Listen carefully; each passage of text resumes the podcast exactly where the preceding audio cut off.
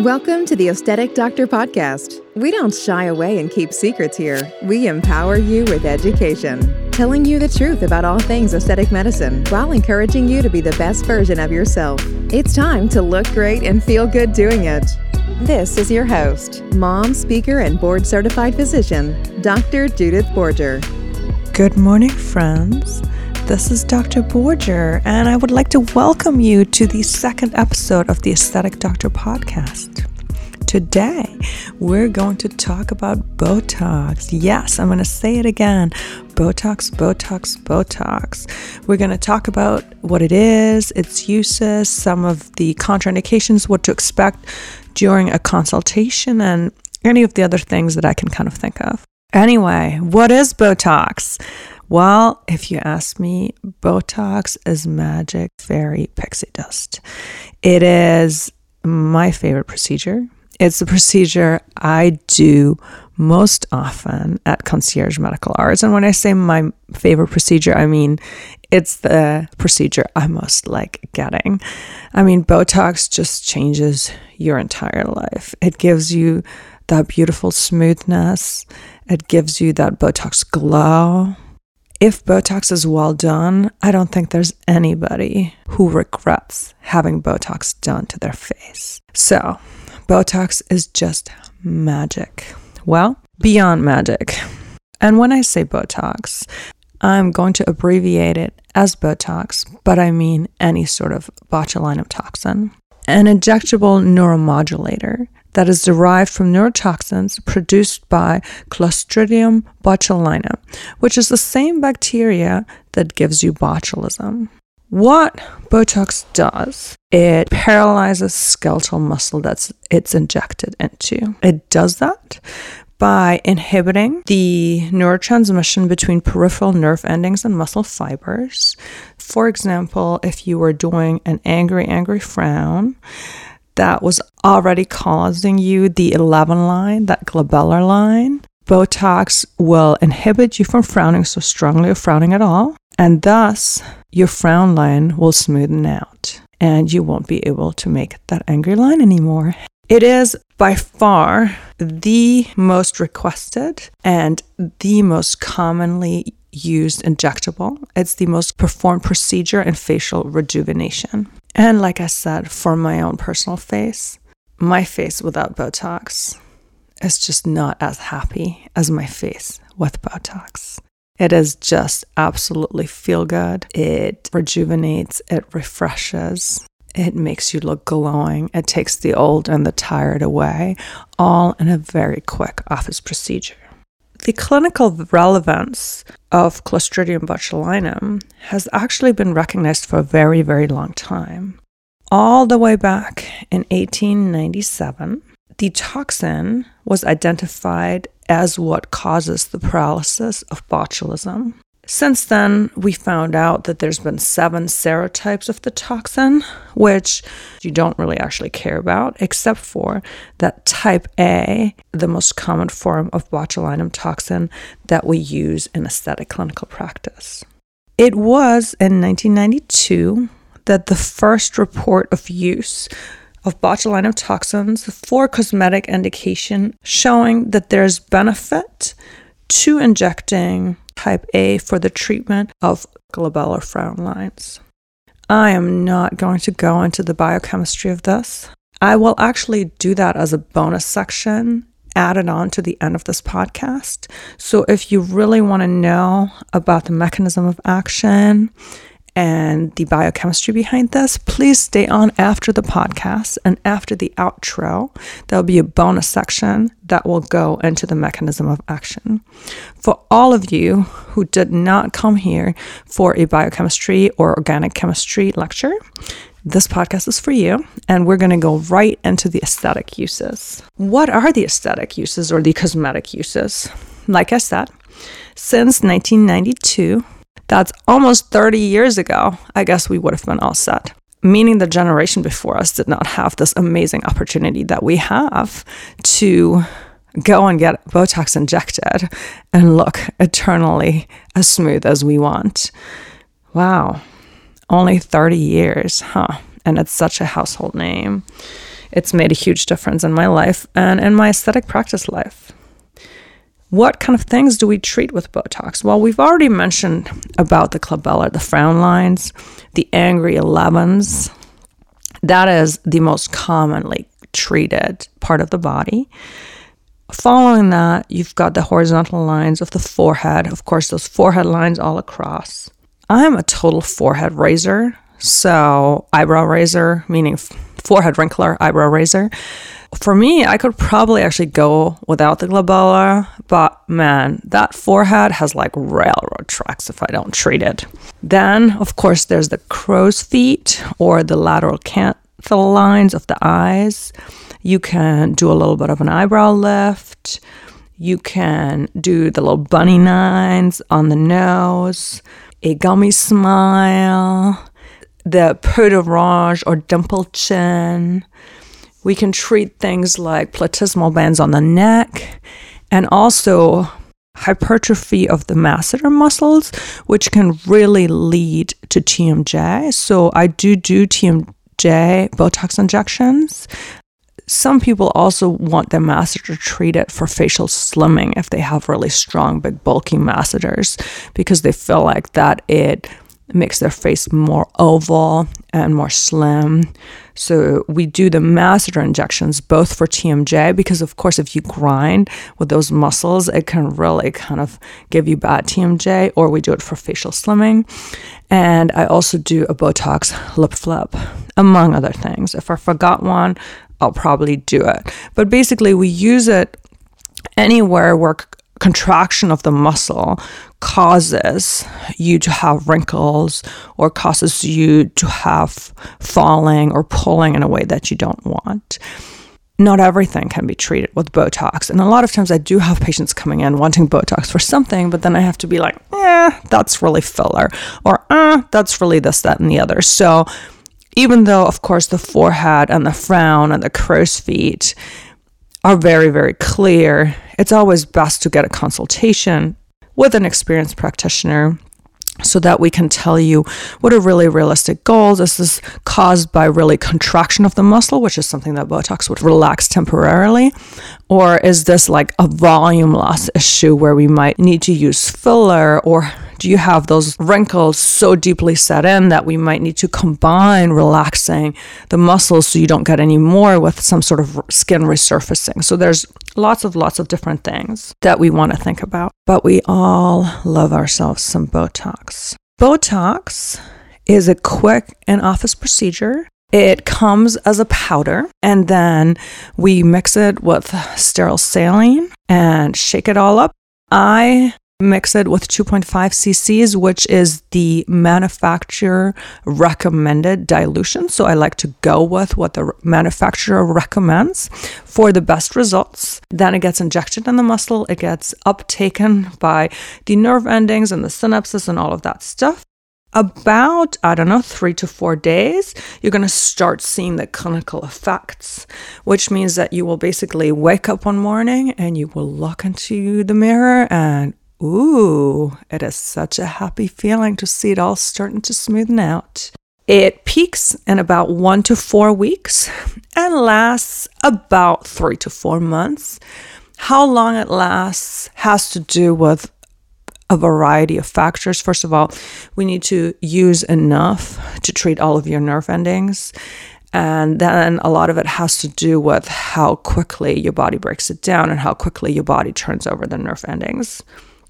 But on average, in studies, I think the 50th percentile when people got it done, at least in the Allergan study, uh, who are the makers of Botox, I just looked at their package insert, it was 92 days.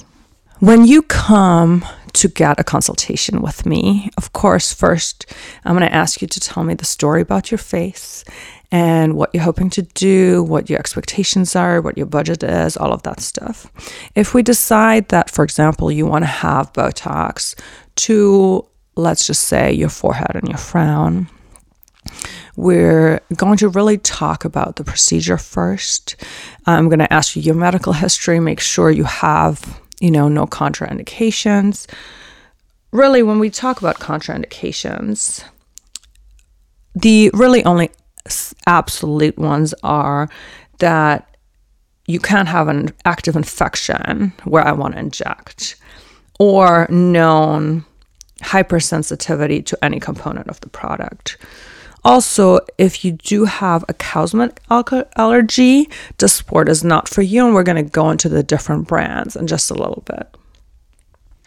Relative contraindications that we're going to talk about are people that have neuromuscular disorders, um, such as myasthenia gravis, myopathies, or ALS. Of course, I always review your med list because there's certain drugs that could interfere with muscular transmission, but I don't need to go into that. Just know that going to a physician or going to a licensed practitioner, you're going to have somebody talk to you about your history to make sure it's very safe for you. I would give you consent where I talk about the benefits of Botox, which we kind of have talked a little bit about, and I would talk to you about the risks.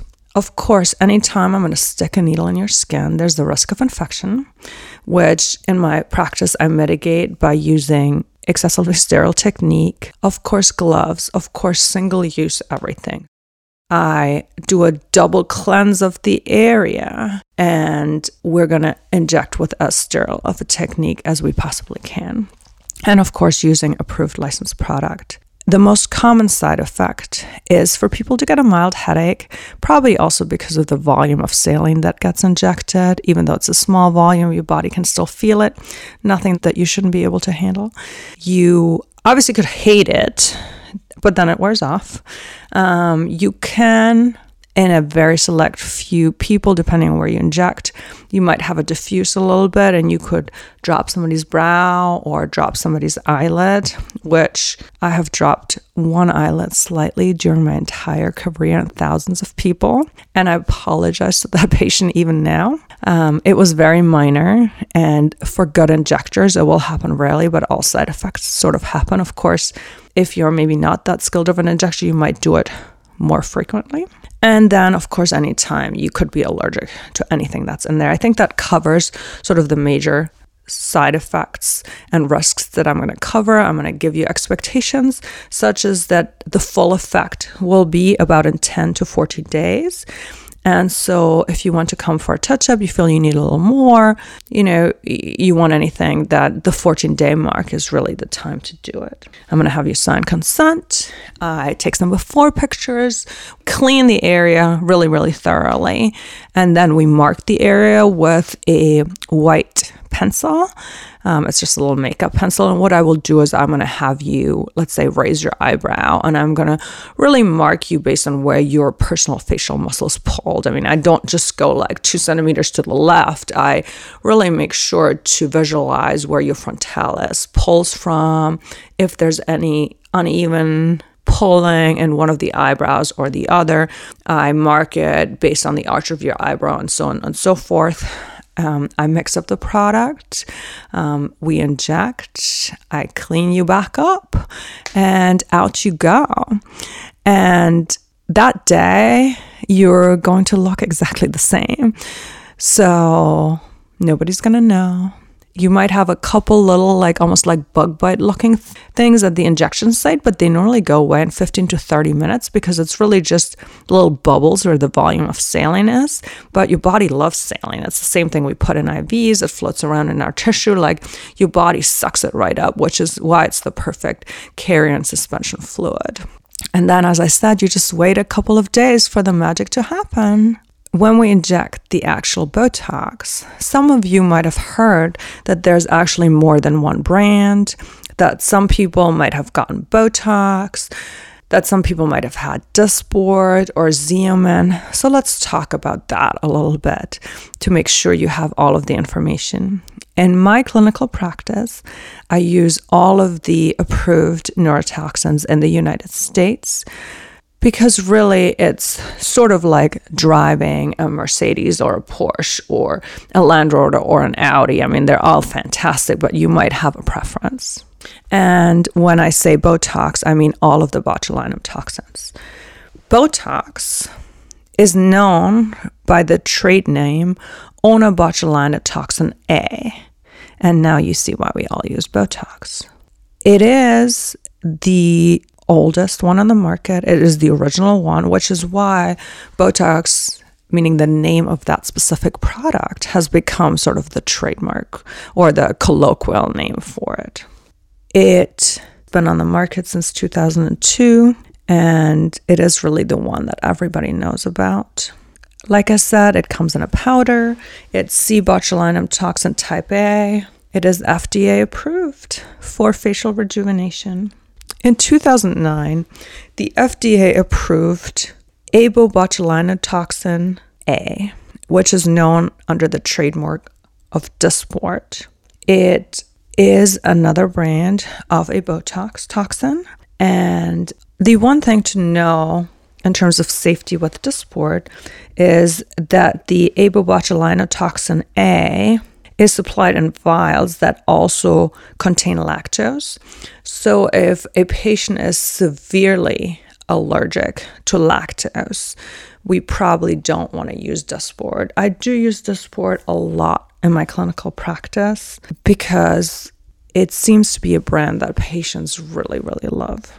Just a year later, in 2010, the FDA approved incobotulinum A, also known as Xeomin.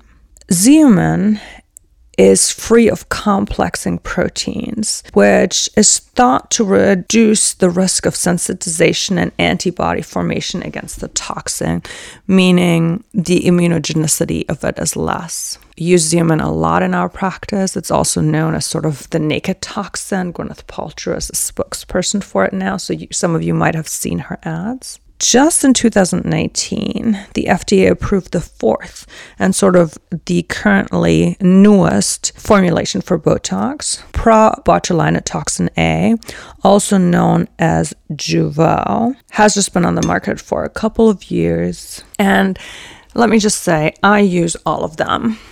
I use Botox, I use Dysport, I use Xeomin, I use Jeuveau. Which one should you use?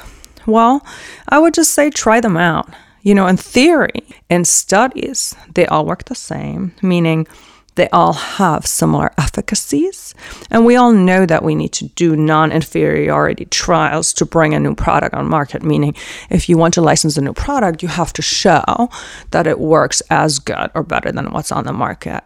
That doesn't mean with your own biology and your history and your proteins and your enzymes, there might not be one or the other that works better for you. Which one do I put on my face? The one that I have in my fridge. So I use them all. I love them all. I am not going to bias you. I do think there's one that may last a little bit longer on me and one that might last a little bit shorter, but I'm not going to bias you. However, it's important that you only compare injections by the same injector with the same technique because some of it might also be amount used and where it's placed. So just because Dr. X used 20 units of something and you didn't think it worked if I used 40 units of something else, it, it's great that it works for you, but it doesn't mean that something else is better than the first thing. It just means my treatment plan is better.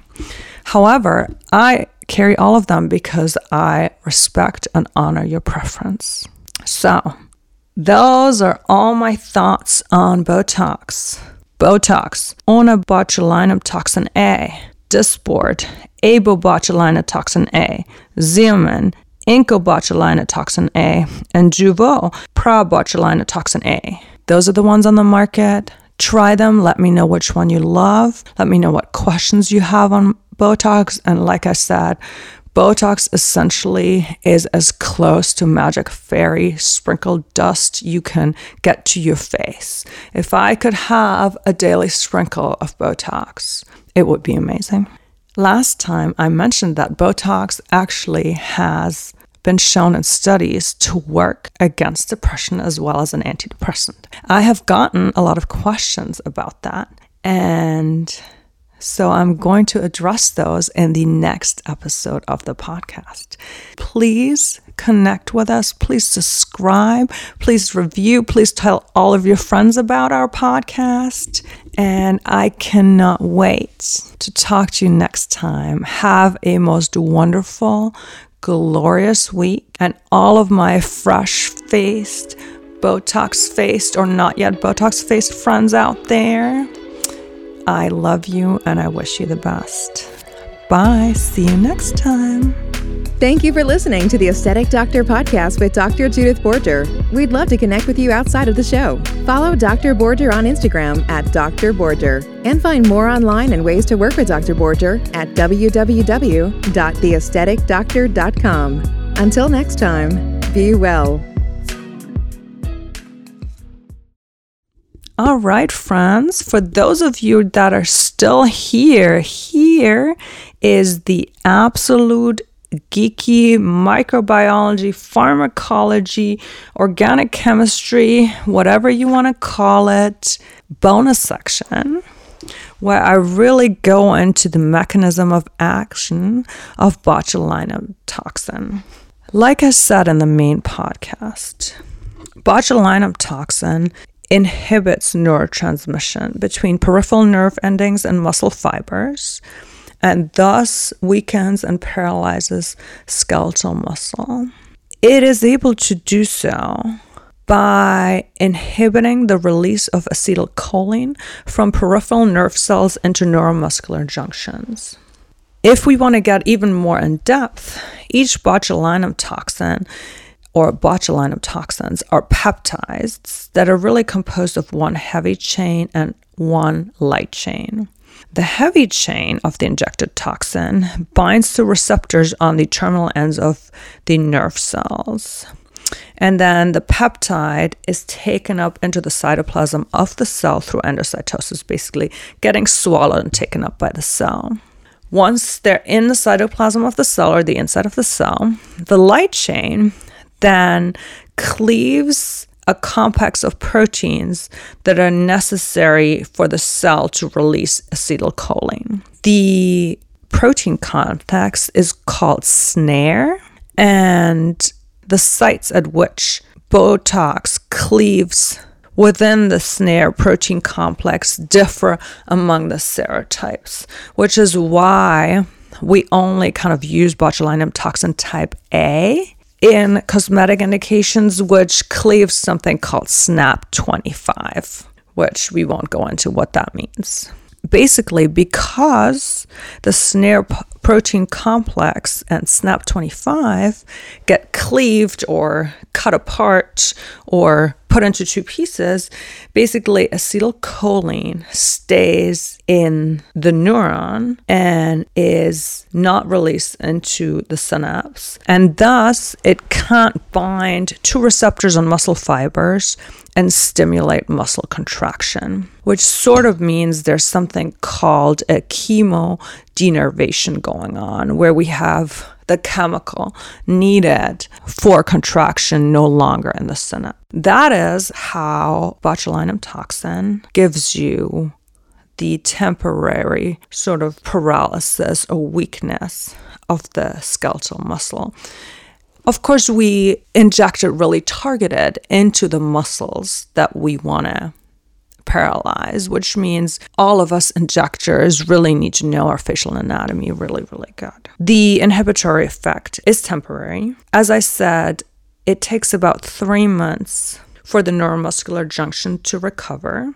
And the reason it recovers is that you get new collateral nerve ends, and the terminal buds of the nerve ends also get turned over by your body, like everything else gets turned over. So you get both the recovery of the original nerve terminal as well as new sort of nerve ends. So, there, for those of you who really wanted to know it in big words and biochemistry and mechanism of action and pharmacology, here it is. I put it as a bonus section because it's super duper heavy, and I feel like the majority of my listeners probably did not want to know that. But hey, good for you for sticking in there. If you have any questions, let me know. Thank you for listening and dream of some acetylcholine or the lack of, because that's what gives us a smooth forehead. Bye bye. Thank you for listening to the Aesthetic Doctor podcast with Dr. Judith Borger. We'd love to connect with you outside of the show. Follow Dr. Borger on Instagram at Dr. Borger and find more online and ways to work with Dr. Borger at www.theaestheticdoctor.com. Until next time, be well.